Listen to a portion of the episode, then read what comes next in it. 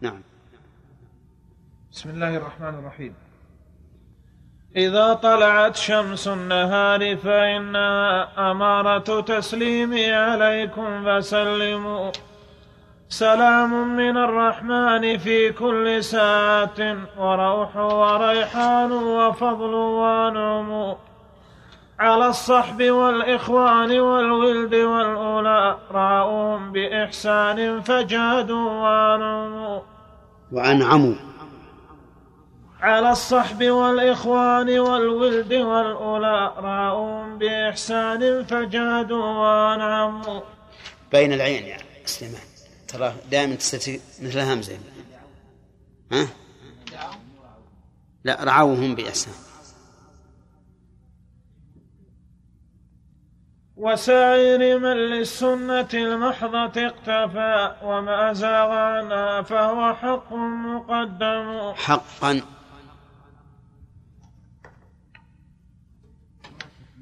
نعم. ها؟ ما نرد ولا خطأ، لا لازم نرد الخطأ، لازم نرد الخطأ. ها؟ يسر بمصر. لا المهم. ها؟ ايش؟ لا، الخبر مقدم، فهو مقدم حقا، يعني كل من للسنة المحضة اكتفى وما زاغ عنها فهو مقدم حقا، يعني على غيره. وسائر من للسنة المحضة اكتفى وما زاغ عنها فهو حقا مقدم. أولئك أتباع النبي وحزبه، ولولاهم ما كان في الأرض مسلم، ولولاهم كادت تميد بأهلها، ولكن رواسيها وأوتادها هم، ولولاهم كانت ظلاما بأهلها، ولكن هم فيها بدور وأنجم. أولئك أصحابي فحي هلا بهم، وحي هلا بالطيبين وأنعموا. لكل امرئ منهم سلام يخصه، يبلغه الأدنى إليه وينعم. فيا محسنا بلغ سلامي وقل لهم محبكم يدعو لكم ويسلم. ويا لائمي في حبهم وولائهم تأمل هداك الله من هو ألوم. بأي دليل أم بأية حجة ترى حبهم عارا علي وتنقم. وما العار إلا بغضهم واجتنابهم، وحب عداهم ذاك عار ومأثم. أما هو الذي شق القلوب وأودع المحبة فيها حيث لا تتصرم، وحملها قلب المحب وإنه ليضعف عن حمل القميص ويألم. وذللها حتى استكانت لصولة المحبة لا تلوي ولا تتلاثم. وذلل فيها أنفسا دون ذلها، حياض المنايا فوقها وهي حوم. لأنتم على قرب الديار وبعدها أحبتنا إن غبتم أو حضرتم.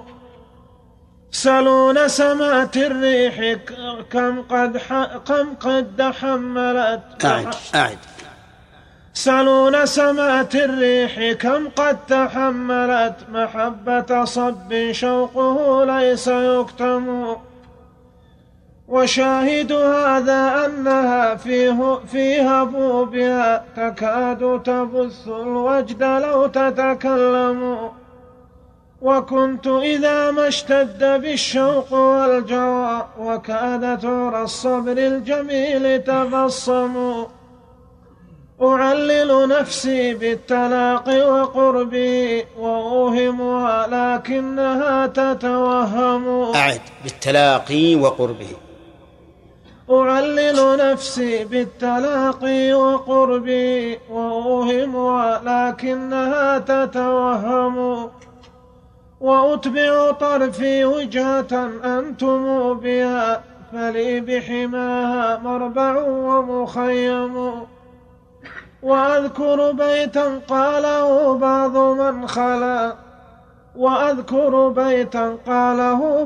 من خلا وقد لا غلط. من خلا. وأذكر بيتا قاله بعض من خلا وقد ضل عنه صبره فهو مغرم.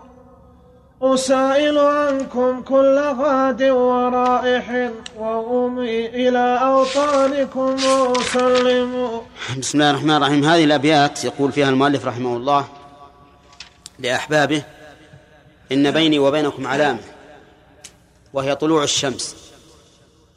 وخص هذه العلامة لأنها ابتداء النور والوضوح والظهور. العلامة إذا طلعت شمس النهار فإنها أمارة تسليم عليكم فسلموا، يعني ردوا السلام، فإن الآن أسلم عليكم. وهذا يدل على شوقه ومحبته حيث ابتدأ ذلك بأول النهار، لأن الأحاديث الطوال إنما تبتدأ بأول النهار، كما قال ابن عباس رضي الله عنهما لابن جبير لما سأله عن حديث الفتون قال: استقبل النهار يا ابن جبير، يعني أنه حديث طويل. ثم ذكر رحمه الله أنه يسلم عليهم سلاما ناشئا عن رحمة الرب عز وجل، سلام من الرحمن في كل ساعة. المراد بالساعة الوقت وإن قل. وروح وريحان وفضل وأنعم على من؟ على الصحب والإخوان والولد والأولى رعوهم بإحسان فجادوا وأنعموا.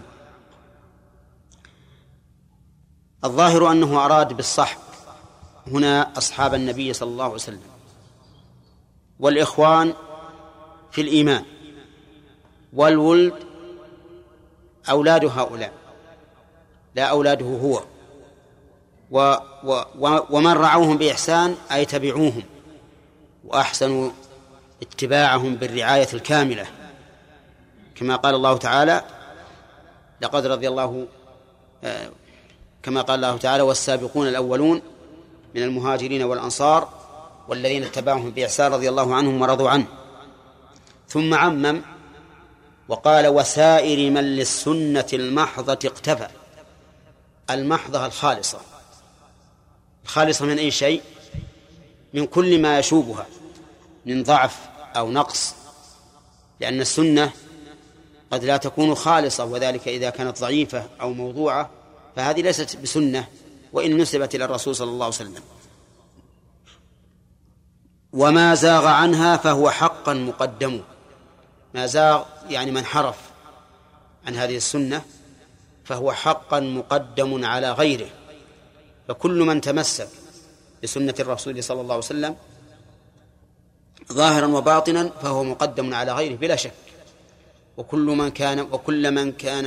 من كان لها أتبع كان لله أطوع. ثم قال في وصف هؤلاء السابقين كلهم: أولئك أتباع النبي وحزبه، أي طائفته الذين يتحزبون إليه وينصرونه. ولولاهم ما كان في الأرض مسلم، يعني أنهم هم السبب الذين نشر الله بهم الإسلام. وهنا أطلق المؤلف قوله ولولاهم، لأن استعمال لولا في السبب الحقيقي الشرعي أو الحسي جائز، سواء ذكر معها الله عز وجل الذي هو مسبب الأسباب أو أم لم يذكر. والمحذور أمران: أحدهما أن يضاف هذا الشيء إلى غير سببه الشرعي أو الحسي،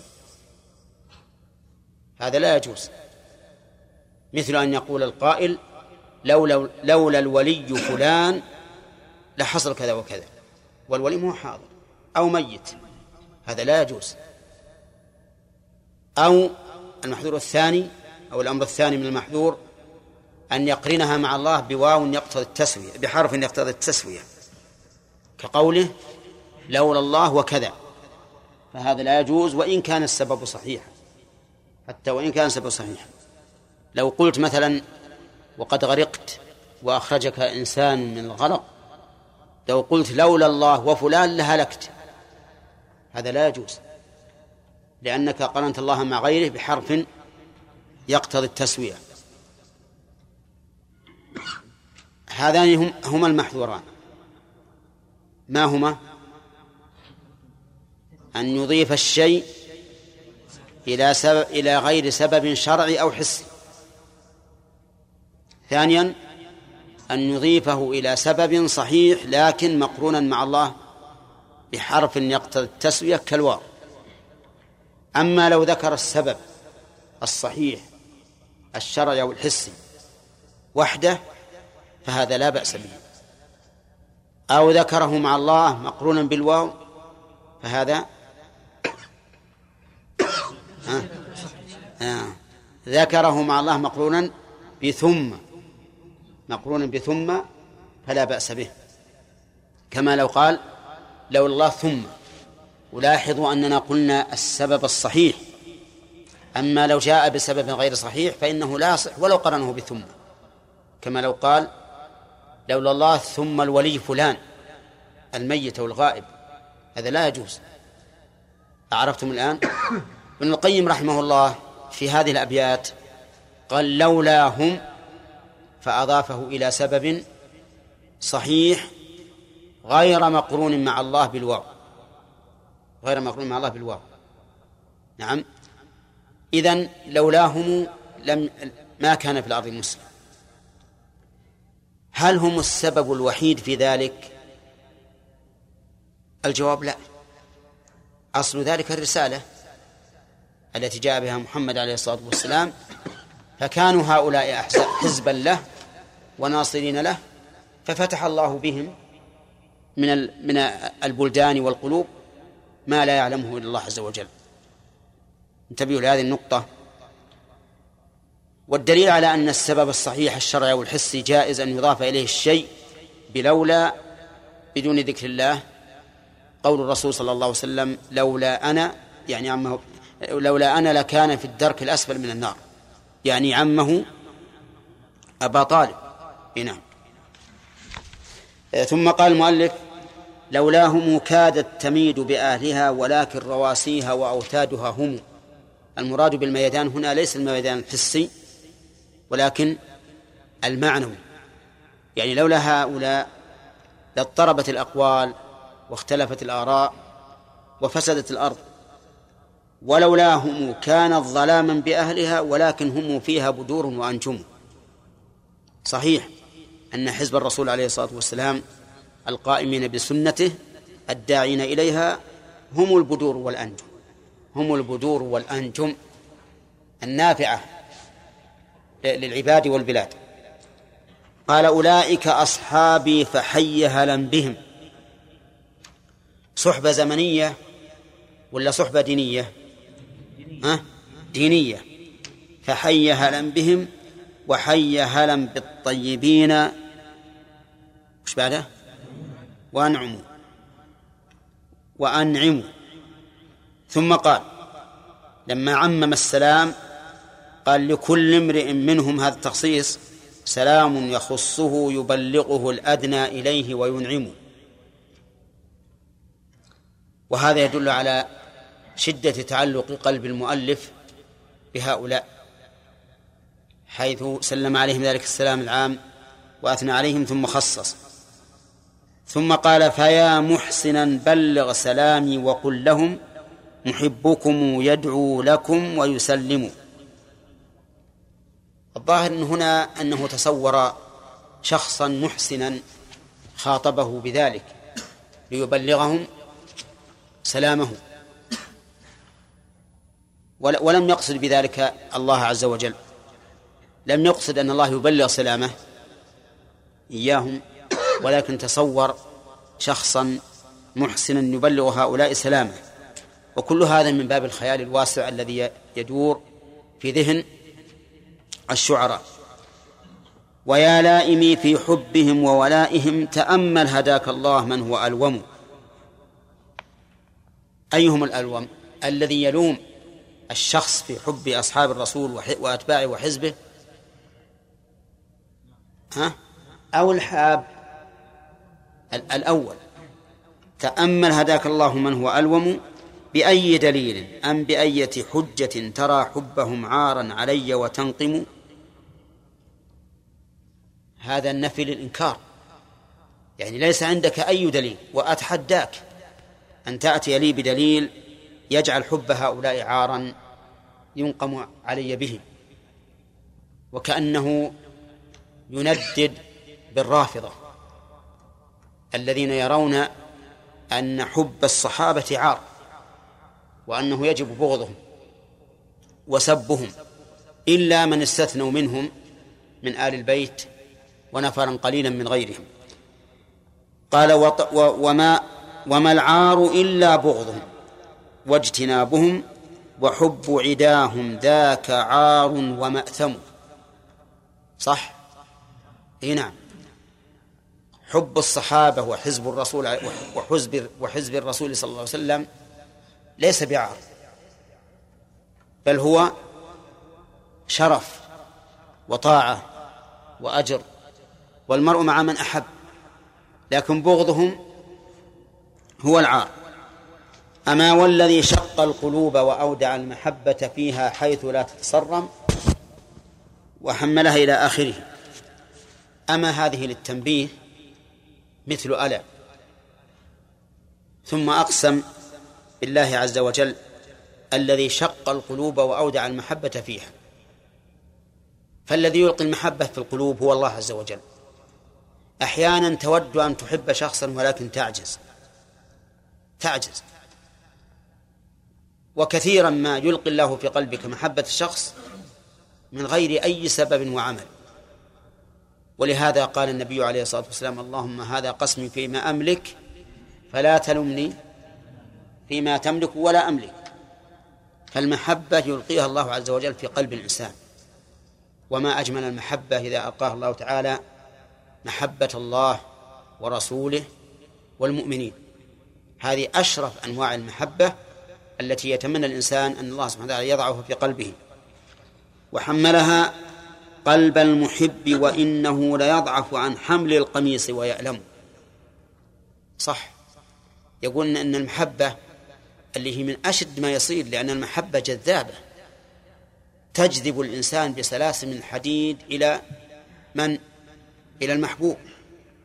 ولهذا لا يمكن أن تجد أحدا يحب الله عز وجل إلا ويعمل بطاعته.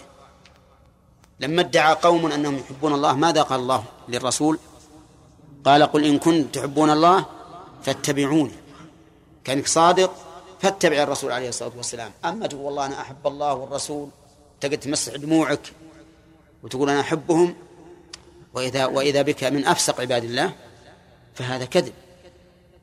الميزان الذي لا يمكن أن يبخس هو اتباع الرسول عليه الصلاة والسلام. كلما رأيت الإنسان أتبع للرسول عليه الصلاة والسلام فاعلم أنه أحب إلى الله، وأنه أحب الناس لله، يعني أنه يحب الله والله تعالى يحبه، لأن محبته لله قادته إلى اتباع رسوله، وأثمر الاتباع محبة الله. فهنا ثلاث سلسلة: محبة الإنسان ينتج عنها اتباع الرسول عليه الصلاة والسلام، تثمر محبة الله عز وجل.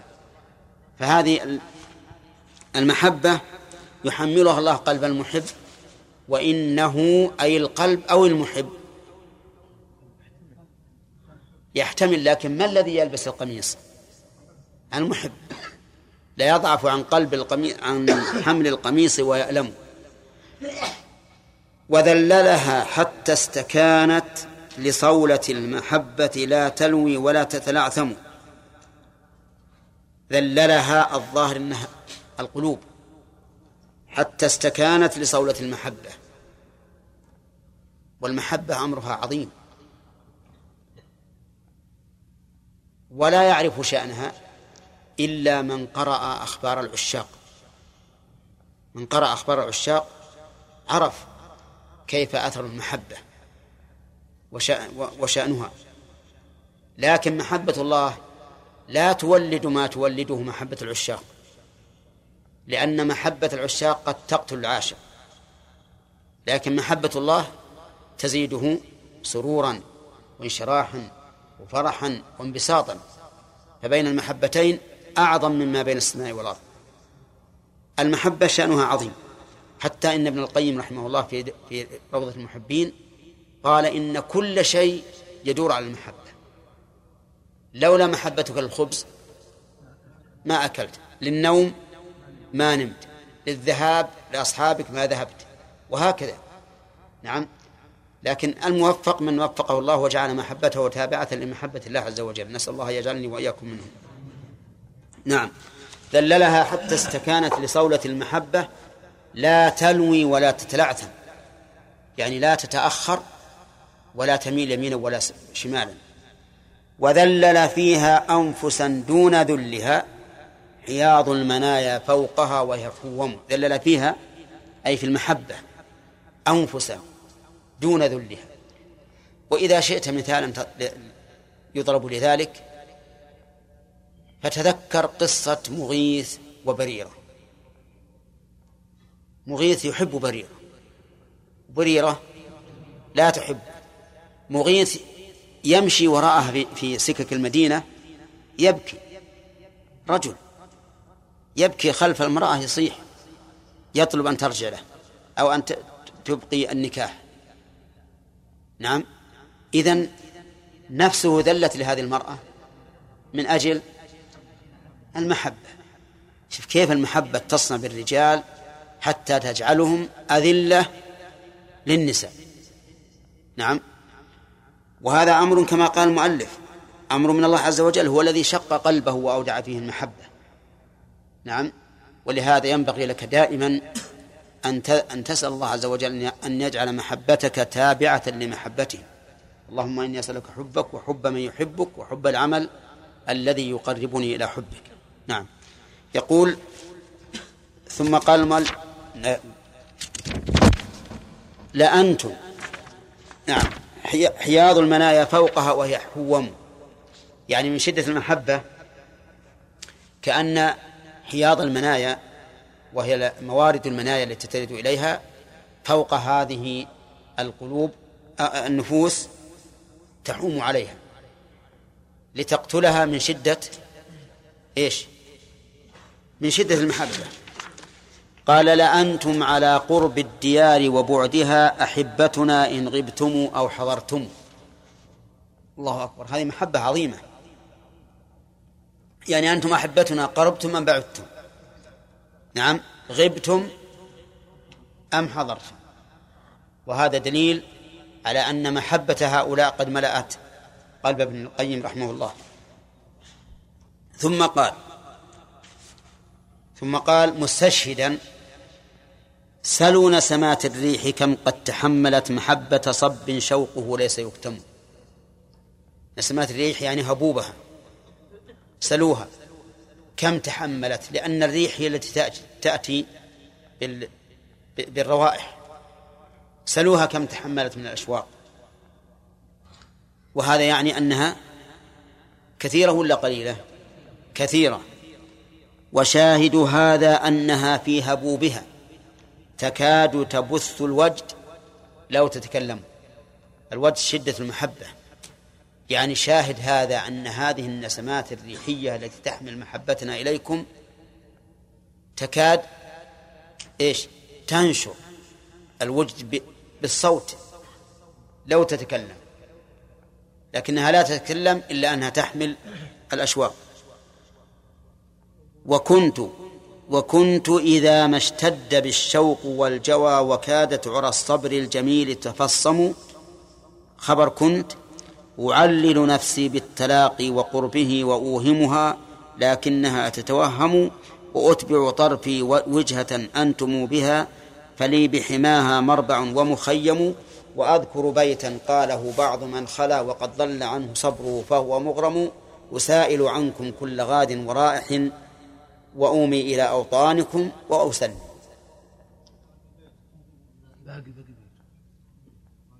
ما هي عندي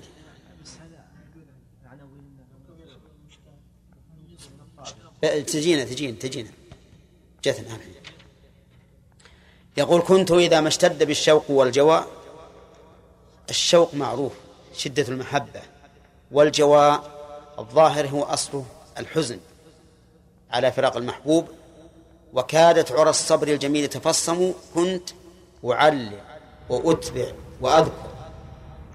أعلل هذا حديث النفس، وأتبع طرفي هذا عمل العين، وأذكر بيتا هذا عمل النفس تسلية. طيب، أعلل نفسي بالتاريخ وقربه وأقول العاتق إن شاء الله وأقول سيأتي اللقاء وكل آت قريب. اصبري سوف تتفقين بأحبابك. وأوهمها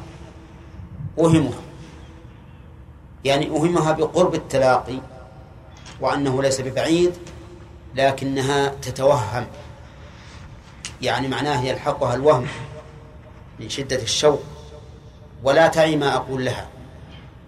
ثانيا، وأتبع طرفي وجهة أنتم بها، كأني أتصور أن هذا الرجل خارج البلد ومحبوه نحو مكة. وين يتجه؟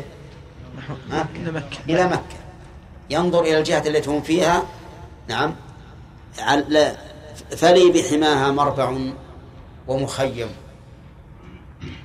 ثالثا قال وأذكر بيتا قاله بعض من خلع وقد ضل عنه صبره فهو مغرم، يعني أنه مغرم بالحب لأن غريما لازمه.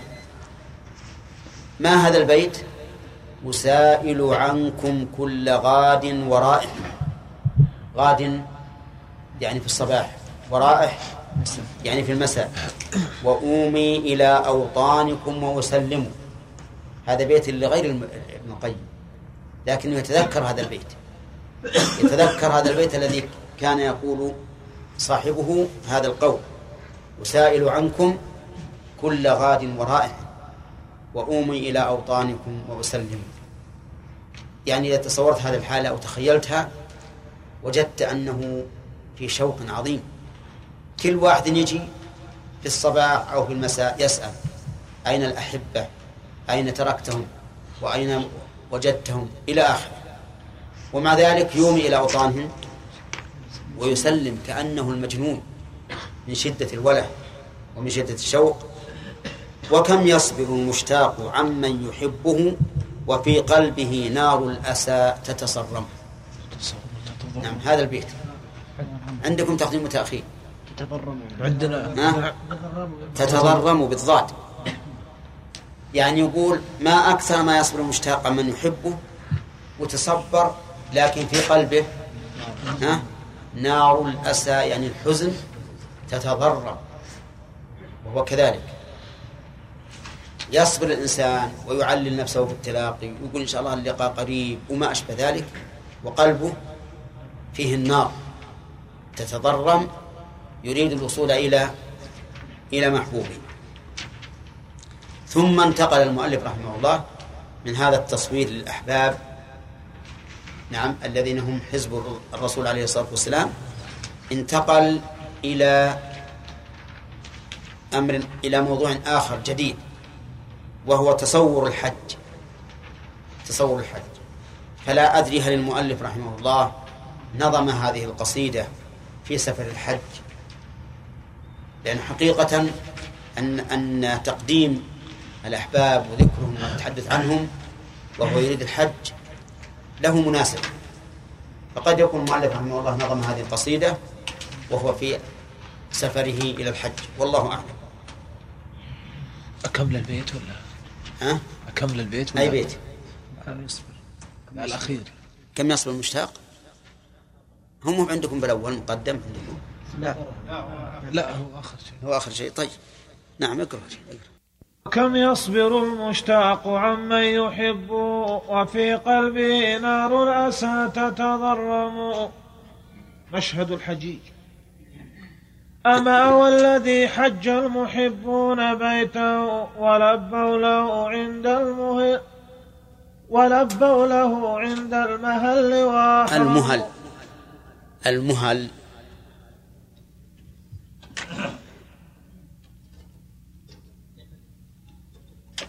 أما والذي حج المحبون بيته ولبوا له عند المهل سبحان الله.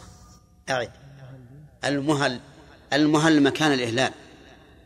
قال ابن عمر سمعت النبي صلى الله عليه وسلم يقول مهل أهل المدينة كذا وكذا. نعم.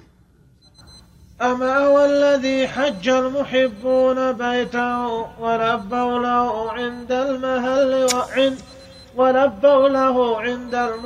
وأحرموا. أعد البيت. أما والذي حج المحبون بيته ولبوا له عند المهل وأحرموا وقد كشفوا تلك الرؤوس تواضعا لعزة من تان الوجوه وتسلم يهلون بالبيداء لبيك ربنا لك الملك والحمد الذي أنت تعلم دعاهم فلبوه رضا ومحبة فلما دعوه كان أقرب منهم تراهم على الأنظار شعث رؤوسهم وغبرا وهم فيها أسروا وأناموا وقد فارقوا الأوطان والأهل رغبة ولم يثنهم لذاتهم والتنعم يسيرون من أقطارها وفجاجها رجالا وركبانا ولله أسلموا ولما رأت أبصارهم بيته الذي قلوب الورى شوقا إليه تضرموا كأنهم لم ينصبوا قط قبله لأن شقاهم قد ترحل عنهم فلله كم من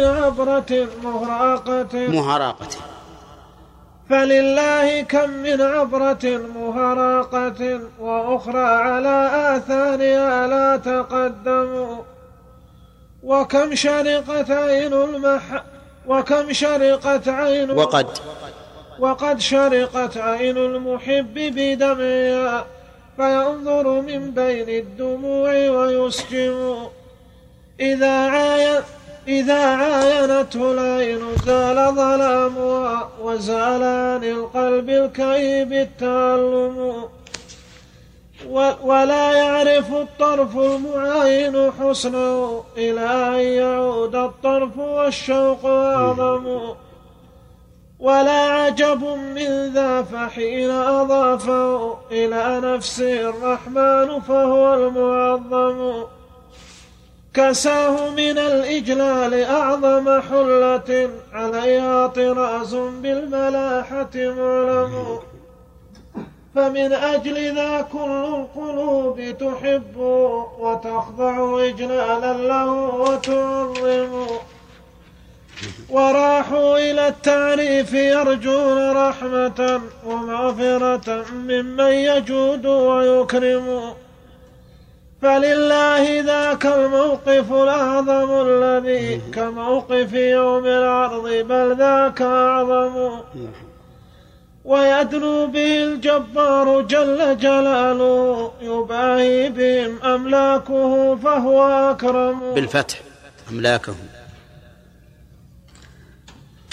ويدنو به الجبار جل جلاله يباهي بهم أملاكه فهو أكرم يقول عبادي قد أتوني محبة وإني بهم بر أجود وأرحم فأشهدكم أني غفرت ذنوبهم وأعطيتهم ما أملوه وأنعموا فبشراكم يا أهل ذا الموقف الذي به يغفر الله الذنوب ويرحم فكم من عتيق فيه كمل عتقه وآخر يستساء ربك أرحم وما رؤي الشيطان أغيظ في الوراء وأحقر منه عندها وهو لام وذاك لأمر قد رآه فغاضه فأقبل يحثو الترب غيظا ويلطم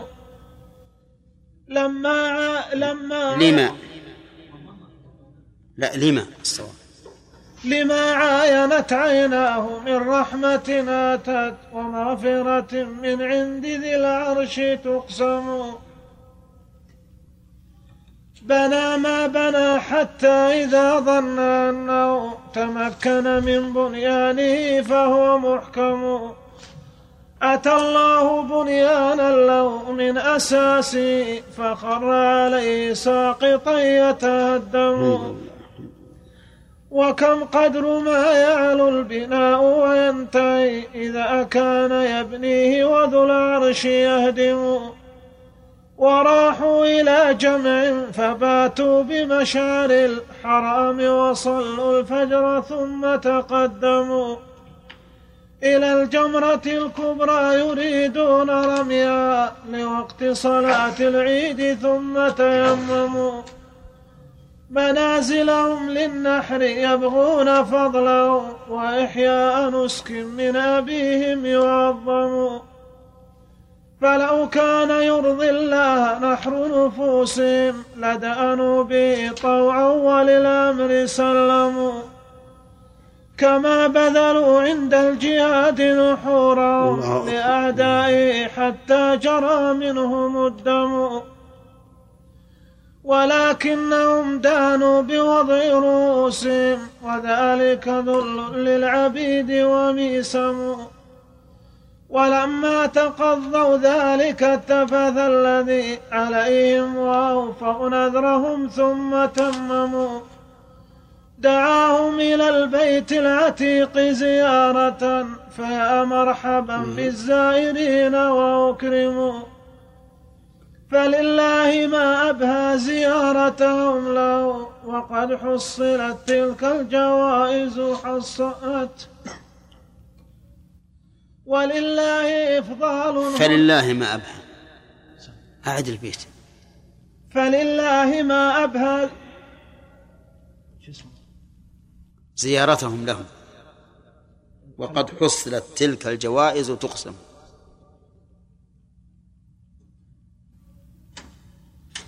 فلله ما أبهى زيارتهم له وقد حصلت تلك الجوائز تقسم ولله إفضال هناك ونعمة وبر وإحسان وجود ومرحم وعادوا إلى تلك المنازل من منن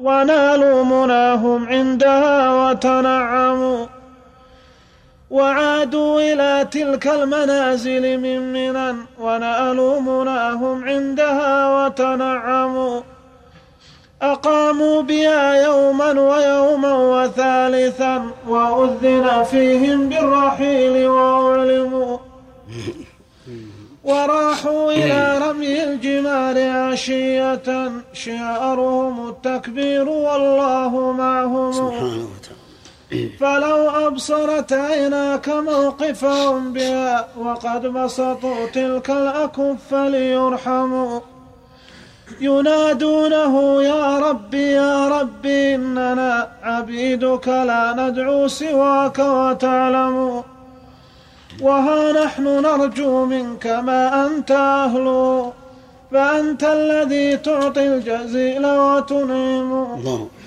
ولما تقضوا من كل حاجة وسالت بهم تلك البطاح تقدموا إلى الكعبة البيت الحرام عشية وطافوا بها سبعا وصلوا وسلموا إلى الكعبة البيت الحرام عشية وطافوا بها سبعا وصلوا وسلموا ولما دنا التوديع منهم وأيقنوا بأن التداني حبله متصرم ولم يبق إلا وقفة لمؤذن فلله أجفان هناك تسجع ولله أكباد هنالك أودع الغرام بها أودع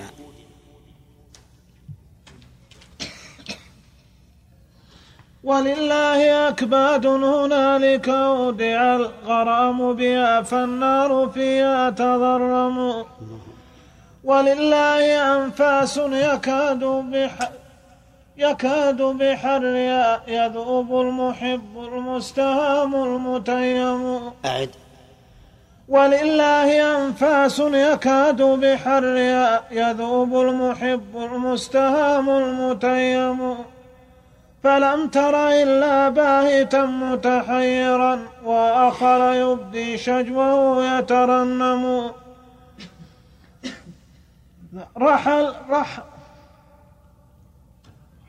رحلت وأشواقي إليكم مقيمة ونار الأسى مني تشب وتضرم أودعكم والشوق يثني أئنتي وقلبي أمسى في حماكم مخيم هنالك لا تثريب يوما على امر إذا ما بدا منه الذي كان يكتم فيا سائقين ليس بالله ربكم قفوا لي على تلك الربوع وسلموا وقولوا محب قاده الشوق نحوكم قضى نحبه فيكم تعيشوا وتسلموا قضى الله رب العرش فيما قضى بي بأن الهوى يعمي القلوب ويبكم وحبكم أصل الهوى ومدار علي وفوز للمحب ومغنم وتفنى عظام الصب بعد مماتي وأشواقه وقف عليه محرم. بسم الله الرحمن الرحيم. المؤلف رحمه الله بعد أن ذكر المحبة وما تؤثر في القلب انتقل إلى ذكر شيء مما يحبه المؤمن وهو الوصول إلى بيت الله الحرام، فقال: أما والذي حج المحبون بيته ولبوا له عند المهل وأحرموا. وهذا يعني به الله عز وجل، فإنه هو الذي يقسم به، فقال: أما والذي حج المحبون بيته. وبيت الله تعالى هي الكعبة، وأضافها الله تعالى لنفسه تشريفا وتعظيما. وقوله عند المهل وأحرموا، المهل الميقات، لأنه مكان الإهلال، ولا يصح أن نقول المهل، لأن المهل من الثلاثي من هل يهل، وهذا من الرباعي من أهل يهل، وهذا هو المقصود. يقول: وقد كشفوا تلك الرؤوس تواضعا لعزة من تعن الوجوه وتسلم. كشفوا رؤوسهم في الإحرام تواضعا لله عز وجل، وهذا أمر معروف إلى الآن، أن الإنسان يكشف رأسه من باب التواضع وتعظيم من وضع أو من كشف رأسه من أجله،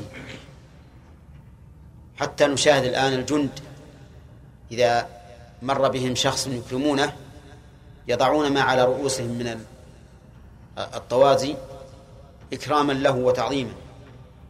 وكذلك الصوفية الذين يعظمون مشايخهم ومن يزعمونهم أولياء يكشفون رؤوسهم إذا أقبلوا إليهم تعظيما. فكشف الرأس من العادة أنه يكون من باب تعظيم، كشف الرأس عند اللقاء. وقد كشفوا تلك الرؤوس تواضعا لعزة من تعن الوجوه وتسلم، يعني من تعنوا له وهو الله، أي تذل له، كما قال تعالى: وعنت الوجوه للحي القيوم.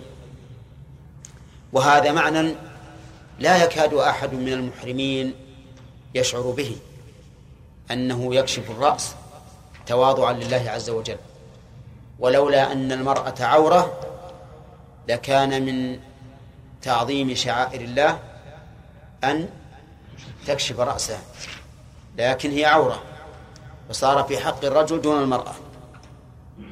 يهلون بالبيداء لبيك ربنا لك الملك والحمد الذي أنت تعلم. التلبية المعروفة المشهورة تلبية النبي عليه الصلاة والسلام، يهلون بالبيداء مكان معروف عند مهل أهل المدينة، يقول لبيك ربنا لبيك اللهم لبيك إلى آخره. والتلبية بمعنى الإجابة والطاعة والإقبال. دعاهم يعني الله عز وجل فلبوه رضا ومحبة.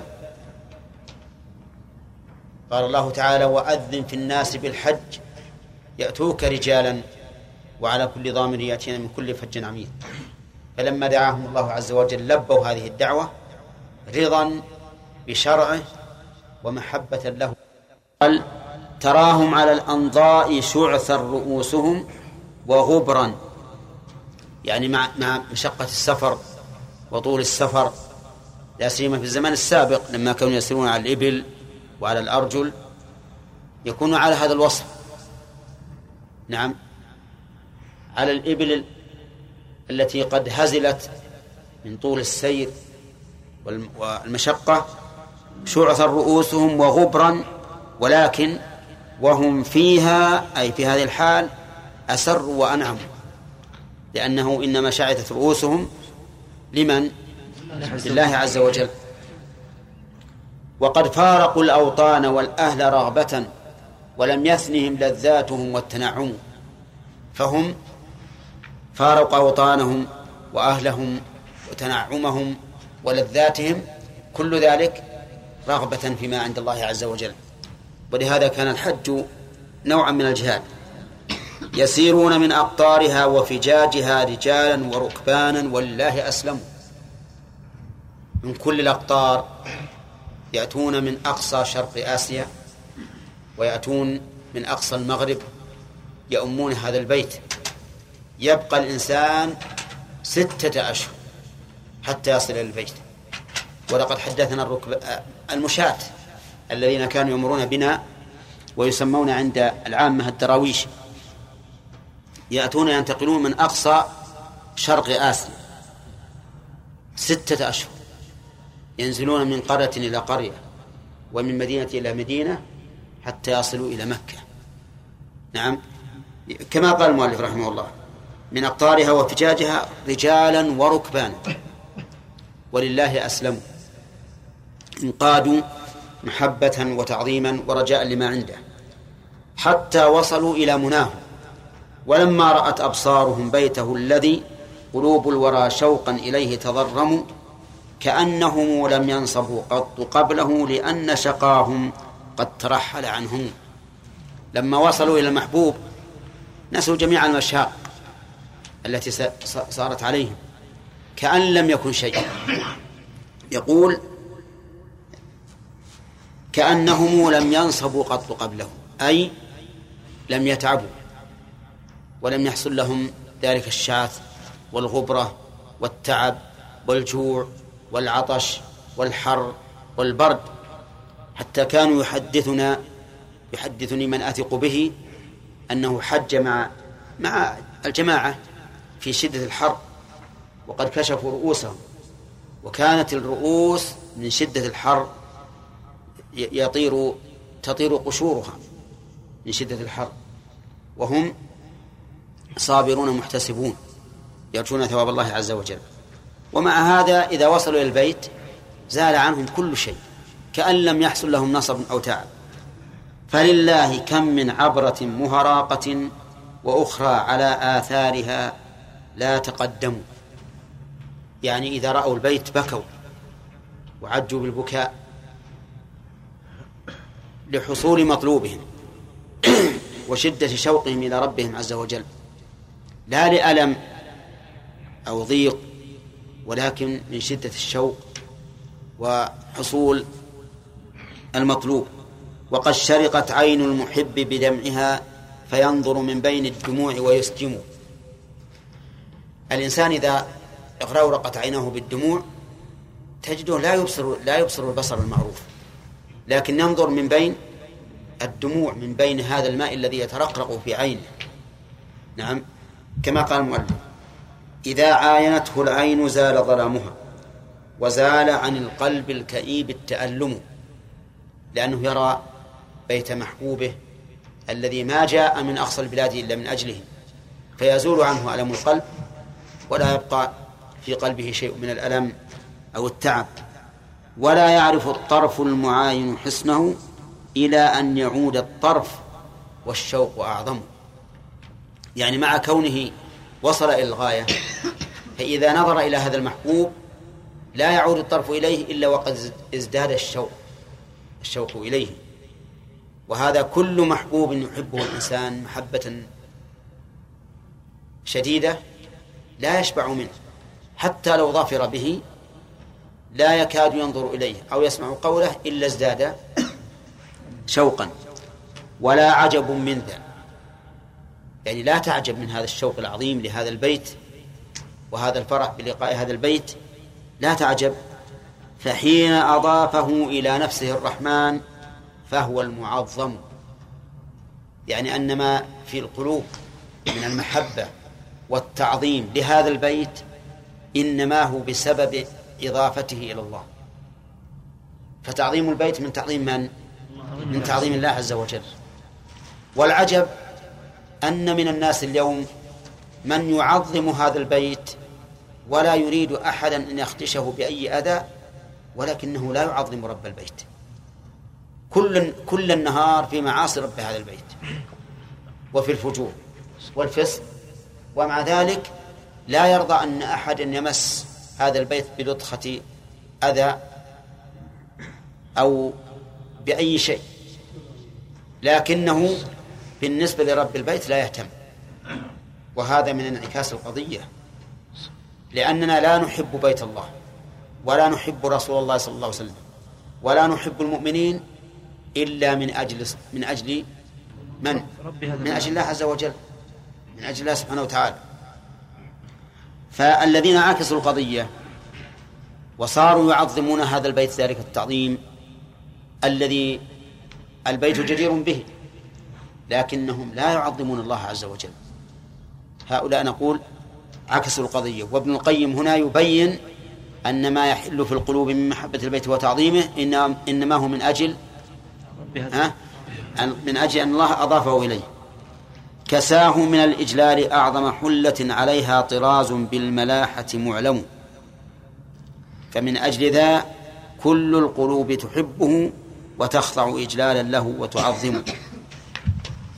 لا شك أن البيت قد كساه الله تعالى جلالا وعظمه وخفة في النفوس، يجد الإنسان فيه من الجمال والجلال والملاحة التي تكسب الجمال رونقا، لأنه ليس كل جميل يكون مليحا، والجمال إذا فقد فيه منه الملاحة لم يكن ذلك الشيء المطلوب.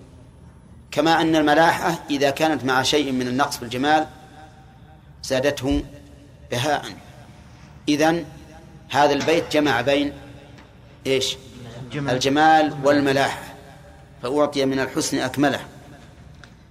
قال: وراحوا إلى التعريف يرجون رحمة ومغفرة ممن يجود ويكرم.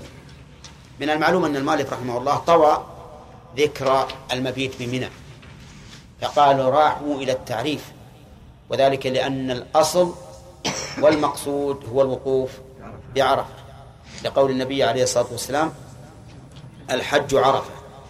يرجون رحمة ومغفرة من الله عز وجل الذي يجود بالخير ويكرم أولياءه، فلله ذاك الموقف الأعظم الذي كموقف يوم العرض، بل ذاك أعظم.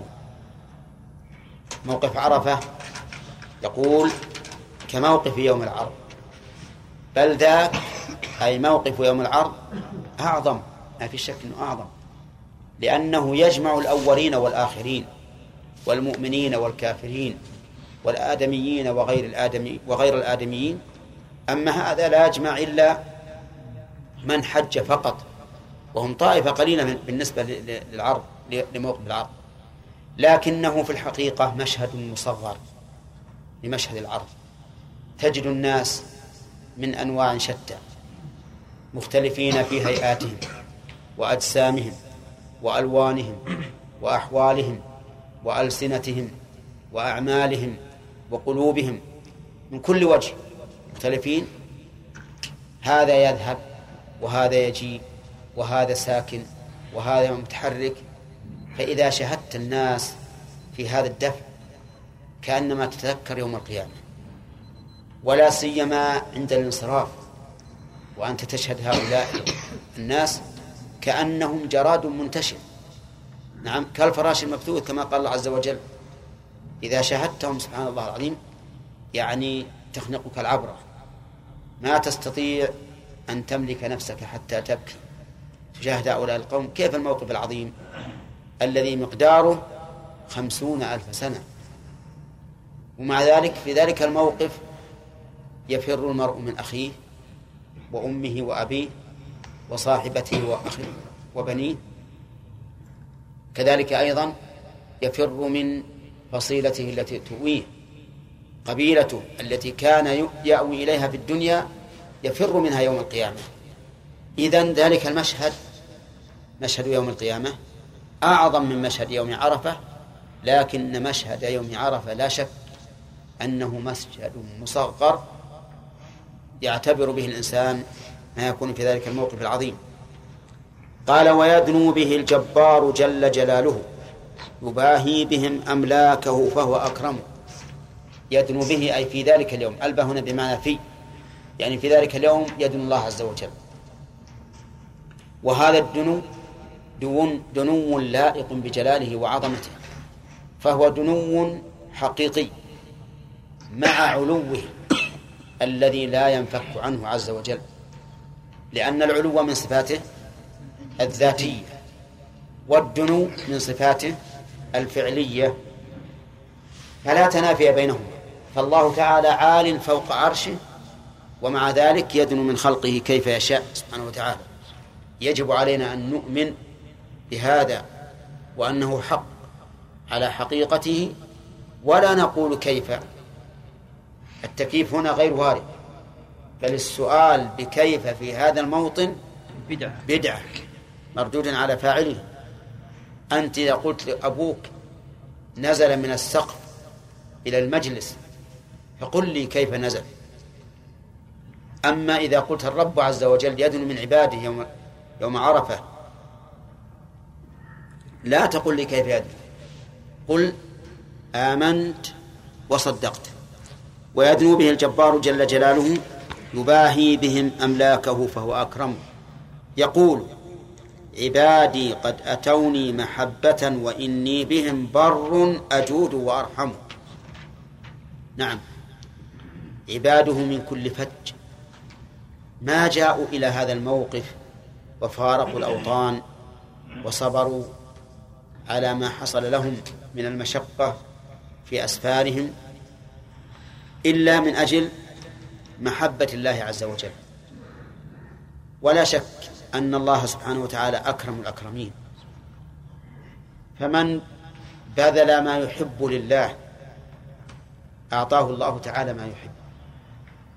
ولهذا قال وإني بهم بر أي كثير العطاء أجود وأرحم فأشهدكم أني غفرت ذنوبهم وأعطيتهم ما أملوه وأنعموا أو وأنعموا، يعني أن الله تعالى غفر ذنوبه.